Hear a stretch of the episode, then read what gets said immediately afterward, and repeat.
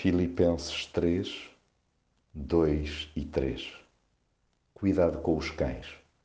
Cuidado com os falsos pregadores. Cuidado com os fanáticos da circuncisão. Nós, e não eles, é que recebemos a verdadeira circuncisão, porque estamos ao serviço de Deus pelo seu Espírito e nos sentimos orgulhosos de pertencer a Cristo Jesus, em vez de pormos a nossa confiança no que é apenas humano. Há placas de aviso para as quais importa atentar seriamente. Minimizá-las é meio caminho andado para sofrer duras ferradelas. Cuidado, pois, com pessoas que, movendo-se no meio religioso, distorcem subtilmente o ensino de Jesus.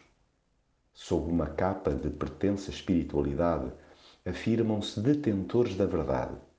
Assentam a sua fé em preceitos humanos e não tanto na graça de Cristo abocanham e mordem quem consideram indigno, rosnam a torto e a direito, iriçam-se por dar cá aquela palha, ladram uma perfeição que, obviamente, também não possuem.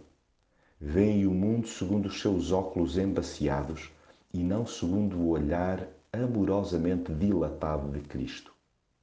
Hasteiam regras e regrinhas, desfraldando-as vaidosamente pavoneiam marcas externas, quando o que Deus valoriza é a transformação por Ele operada na mente e no coração.